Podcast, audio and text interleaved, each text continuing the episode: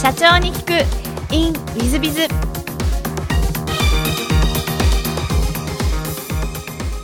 本日の社長に聞く。In ウィズビズは株式会社アイリックコーポレーション代表取締社長兼 CEO の勝本社長様でいらっしゃいます。まずはご経歴をご紹介させていただきます。1964年石川県生まれ高校卒業後地元の信用金庫に入庫。えー、その後、えー、外資系生命保険会社にご入社。その後独立し法人向け保険販売事業をしていらっしゃいました、その後、個人保険各販を目指して1995年7月にアイリックコーポレーションを設立、1999年に来店型保険ショップ保険クリニックをオープン、そして2018年9月には東証マザーズに上場された上場企業の社長様でいらっしゃいます勝本社長様本日はよろしくお願いします。はいよろしくお願いします。まず、えー、最初のご質問ですがご出身は石川県ということで小学校中学校時代どんなお子さんでいらっしゃいましたでしょうか？あそうですね。まあ結構スポーツは好きでしたね。あのまあどっちかというとあまり勉強ガリガリやったタイプではないかもしれません、はい、じゃあ運動神経も結構良くてリレーの選手になってた運動神経が良かったわけじゃないです。けど運動は好きでしたね。とにかく、まあ、水泳とかもあと野球、うん、バスケもちょっとやったりして、うん、えー、好きでした。中学校時代はなんか運動部かなんかに所属中学はもうあのがっちり野球部で。なるほど、はい、なるほど。で高校も地元でいらっしゃいますか？そうです。はい、はい、高校時代の思い出なんてのはございますでしょうか？あ高校入ってそうですね。僕中学時代、まあ、野球部だったんですけど、えーと、ギターもやってまして。で高校入って初めてこう生まれて初めてこうバンドみたいなのをね組んだ記憶がありまして、まあ、そう結構真面目にやってましてね。67年ずっとやってたんですけどね、はい。なんかプロのバンドにを目指してみたいなことあったんですか？ああそこまで技術がなかったです ただあの実のこと言うと二十歳ぐらいの時はあのビアガーデンホールで弾いたりとか、うん、ライブハウスで弾かせてもらったりっていうのはやってました。じゃあもうセミプロのレベルなんだと思うんですけど。安いギャラを頂いてました。そ うですかで卒業後信用金庫にお勤めということで、はい、あの信用金庫にお勤められた理由というのは何かございましたでしょうか？いや特になかったんですけどもあの、まあ、金融機関はやはり一つあの目指したいというところがあったんで、まあ、あのしかも、まあ、当時は僕もあのちょっと家庭の関係で大学にちょっと行ってないのでなかなか、まあ、そうは言いながらこう大手の銀行さんっていうのはなかなか難しいので、まあ、地元の信用金庫さんにお世話になったということですね。だか新金時代の思い出なんてございますか？あんまりいい思い出なくて。あの当時の金融機関って今と全然違ってですね本当にあのやる行う業務がすごく限定的なんですよ。例えばその預金を集めるとか、うん、まあ法人のお客様のところに行ってこう融資の相談を受けるとかもう本当にやることが限られてて今みたいにこう投資信託販売したり保険販売したりこうこうお客様のこうなんていうんですかね、うん、資産形成なんかのアドバイスなんていうのもうほとんどなくて。ですからちょっとあの面白みがなかったというのは正直言うと一番の思い出かもしれません、うん、じゃあ当時あのこの辺ですと自転車でいまだに手積みの出勤とかやってるケースもあるんですけどもそんな感じそうまさしくそうですね、えー、でまあそのボーナスのタイミングにはこう預金を集めるみたいなそれをまあ日頃の営業活動をやってれば、まあ、なんとなくその時に集まってくるみたいな、まあ、そんな感じのなんとなくこうルーチングの業務が多かったようなイメージがすごくあります。なるほど、はい、でその後あの外資系の生命保険会社に、えーと、お移りになってらっしゃるんですがこれ移られた理由というのは何かございました？そうですね。もともと僕いろいろ、まあ、インタビューの中でもよく答えるのがあんまり保険って好きじゃなくてというのはあのその信用金庫時代に、まあ、保険会社をいくつか担当してた時代があってでそういう保険会社に行くとですねとにかく当時セールスレディの人たちがもうぶわっと寄ってきて「あなた保険入りなさい」みたいなものすごいなんかこう保険ってそういうものなのかなっていうようなちょっとイメージがあったんで当時すごい好きじゃなかったんですよ。ただまあ僕の友人がたまたま外資系の保険会社に入って外資系の保険会社のこう考え方とか商品の作り方みたいな話をちょっと聞いたことがあってそれでちょっと興味を持ったっていうのがまああの初めてこう保険にこう触れたというか、まあ、そんなそれがその時だったんででまあその友人の誘いもあってじゃあちょっと挑戦してみようかと。まあその新金時代のちょっとルーチングな部分にも飽きてきてたっていうのもあったので新たな挑戦をしてみようかなというふうに思って、外資のまあ保険会社に入社したんですね、はい、なるほど。その外資の保険会社の時のなんか思い出とか苦労とかあられましたでしょうか？そうですね。あの実はあの最初1年間ほど自分であのお客様巡りみたいな感じで販売したんですけどそれからあの本社のあの試験を受けまして本社の方であの試験に通って実は転勤でこれ千葉支社に移りましてそこで初めて今度あの保険代理店という方々にいわゆるその生命保険を売っていただく仕事っていうんですかね、まあ、教育をしたりマネジメントしたりということで。で、まあ、そういう仕事をしてたんですけどやはりあのいろいろなこう自分たちが今まで知らない世界っていうのはすごくたくさんあってですね。そういう意味でこう自分としてはこのあの外資系の保険会社にいた時代っていうのは自分の中ですごくこう考え方とかうん部分がすごく変わった要は進化した時代かなというふうに今は思ってます。はい、なるほど。でその後独立ということになられてらっしゃるんですが、はい、えっと、当初は法人向けということは、まあ、いわゆる定蔵定期とかそういうのを売る感じのあそうですね、まあ、当時ですとやっぱりまだ定蔵定期がない時代で。あない時代ですか、えー、養老保険とか。養老、えー、団体定期とか、まあ、経営者保険と言われるものを比較的販売してましたね、この独立しようと思ったきっかけというのは何かございますでしょうそうですね。あの当時外資系でいた時、まあ、代理店担当というお話したと思うんですけども代理店に売っていただく仕事なんで、まあ、その教えていって、まあ、彼らがこう売ってくる仕事なんですけどもあのちょっとじれったいっていうか、うん、なかなかこう身にならないというかまあそれでもまあ複数の代理店さんとは非常にグリップを持って、まあ、いい関係今でもまあ続いてる代理店さんもいらっしゃいますし、うんまあ、あのうまくいってる例もあったんですけれどもなんかこう自分でやってみたいなっていうのがちょっとやっぱりその時まだ若かったし、うん、何でも挑戦できるっていうか、まあ、独身でもあったしということもあってそれでちょっとまああの看板なしで、まあ、どこまでやれるか、まあ、そういうちょっとチャレンジ精神みたいな、まあ、そういうところであの独立してスタートした記憶がありますね。なるほど、はい、で法人保険から、えーまあ、個人保険の各販側にをやっぱりやろうと思ってアイリックコーポレーションを設立ということでお聞きしてるんですけども、はい、なんで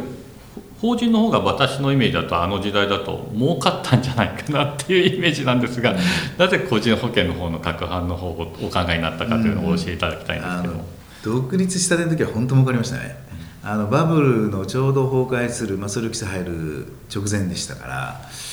うんまあもう世の中はもうバブルで踊ってました。であのど、まあ、ここんな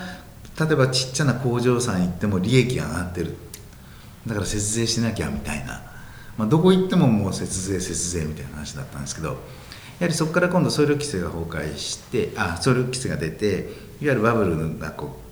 う崩れていく時代なんですけども、まあ、それでもまだこうなんかバブルの要因で結構法人の仕事は多かったんですけどただすごくやっぱムラが出ましたね仕事に。なのであの生命保険っていうのは実はまあ30兆円ぐらいあの年間保険料払われてるすごい莫大な産業なんですけども、まあ、気が付いたのはその30兆円のほとんどがまあ個人の皆さんが払い込んでる保険料これで賄われてるんだということにやはりこう、まあ、原点回帰じゃないですけど、まあ、そういうことで、まあ、当時3人ぐらいであの会社をコンサル会社をや保険法人のコンサル会社やったんですけどもあのちょっと彼らとはそういう意味では個人に向く路線こう目線がだいぶ違ったかなということもあって僕はあのアイリックコーポレーションという会社を作り、まあ、自分で独立し今後は個人向けでやはりしっかりとあの保険コンサルできるような、まあ、そんな会社を作っていきたいなという思いで立ち上げてましたね。なるほど。なんかアイリックコーポレーション設立当初の苦労とかはなさらなかった？苦労ばっかりでしたね。あのやはり個人保険って言ってもやろうと思ってもこう例えばドアノックでですね一軒一軒こう個人のお客様にこう保険を売っていくなんていうのはもうとてもとてもできる状態ではないですしまして今まで法人で一度に何千万単位の保険料をこうお預かりしてくるような仕事をしてきてたわけですから、まあ、そういう意味で実はあの一番最初に、まあ、あの個人保険をどうやって売ろうかっていうところからもうスタートしましたから、うん、かなり悩みましたね、うん、はい、当時はどんなふうに売ってらっしゃったんですか？うんまあ正直言うとアイリックコーポレーションを作った時点でもう保険ショップ構想で作ってますんで。あそんなに早い時から保険ショップ構想、はい、来店型をお考えでいらっしゃったんですか、はい、そうだったんです。それは多分日本一早いぐらいじゃないですか？来店型考え来店型保険ショップとしては一は一応日本一一番最初の来店型保険ショップということで、はい、やらさせていただいてます。全然今のいわゆるよく CM で保険の窓口さんとかああいうのライバル版でいらっしゃいますでしょうから、全然早い時でいらっしゃいますよね。そうですね。まああの若干早いかなとは思ってますけども、まあ当時のあの保険の窓口さんの社長は今の社長とはちょっと違うんですけど、まあ、当時からあのそんな話をした覚えがあります。あそうですか、はい、そうですか、はい、なんでその来店型をお考えになったんですか？うん。やはりですね、まあ、先ほどもお話した通り一軒一軒僕が回っていくのはこれも無理だろうなと。じゃあどうしたらこの多くの方々にこうこう保険のコンサルの仕組みっていうんですかね。今まではやっぱり保険っていうのはこう売るものっていうなんかこうこの保険に入りなさいこの商品に入りなさい。中身が何かよくわからないみたいな。けどそそれに対してまあ我々がこうお客様に対してこうコンサルティングをしながらこう保険を売りたいと思ってましたんでじゃあどうしたらいいかなとやはり考えてでその時に思いついたのがあのいろんな情報があれば人は動くんだろうなと思ったんですね。そういう意味でえー、保険ショップを作ることでまたそこにいろんな保険会社の情報を集めることでこうお客様にあそこ行けば保険のこと何でも分かるよねみたいな、まあ、そういう気軽なこうお店を作っていきたいなという発想から、まあ、保険ショップが生まれましたね。なるほど。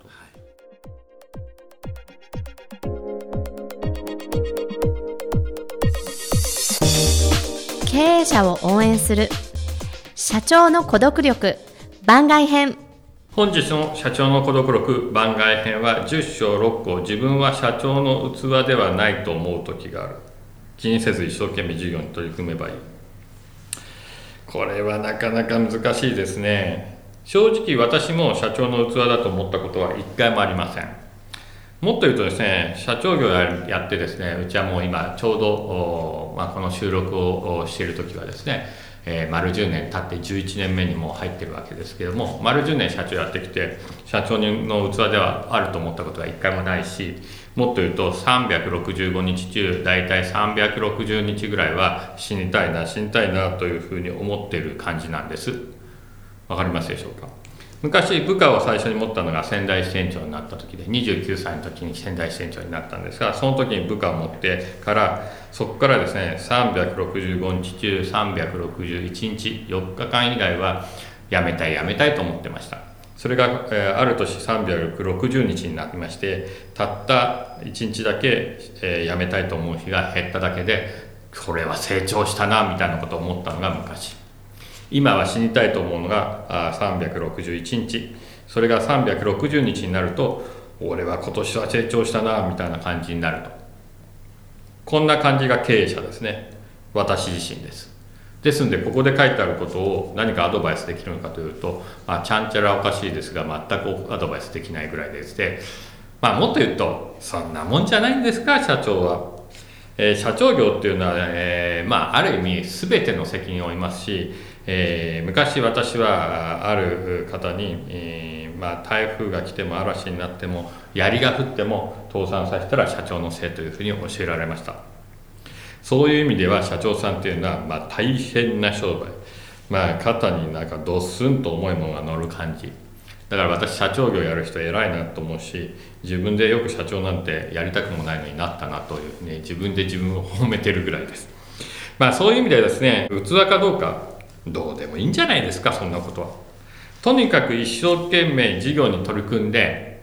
ダメだったら自己破産してもいいし自己破産した後上場企業になった人もいらっしゃいますし、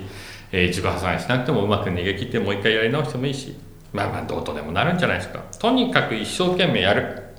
考えてもしょうがない。私はこう言ってます。営業マンと社長は誰でもできる。成功する営業マンと成功する社長は誰にもできるわけではない。こういうふうに言ってますのでまあとりあえず一生懸命やるしかないと。こう思いますね。ですから一生懸命、えー、やるやってダメだったらしゃあないじゃないですか。しょうがない。その代わりちゃんと情報収集するとか勉強するとか知識を増やすとか、まあ、ありとあらゆること。やれることは全部、えー、営業力がなくても営業しに行く。物を売りに行く。自分たちの商品を売りに行く。一生懸命そのいろんな人に会いに行くみたいなことをちゃんとやるかどうかの方が重要なんじゃないかなというふうに思います、まあ、逆に言うとそこぐらいしかアドバイスはできないとも言えます、えー、ですので、えー、ドラッカーも言ってます、えー、ビジネスな真摯な人だけ成功している社長の共通点で暴力的な人も暗い人もよくしゃべる人も明るい人もいろいろいるよと言ってますので真摯にビジネスに取り組んでいただくだけなんじゃないかとこういうふうに思います。是非そう思って器なんか気にせず、えー、一生懸命やっていただいたらいいんじゃないかなと思います、えー、本日の社長の孤独区番外編はここまで。それではまた来週。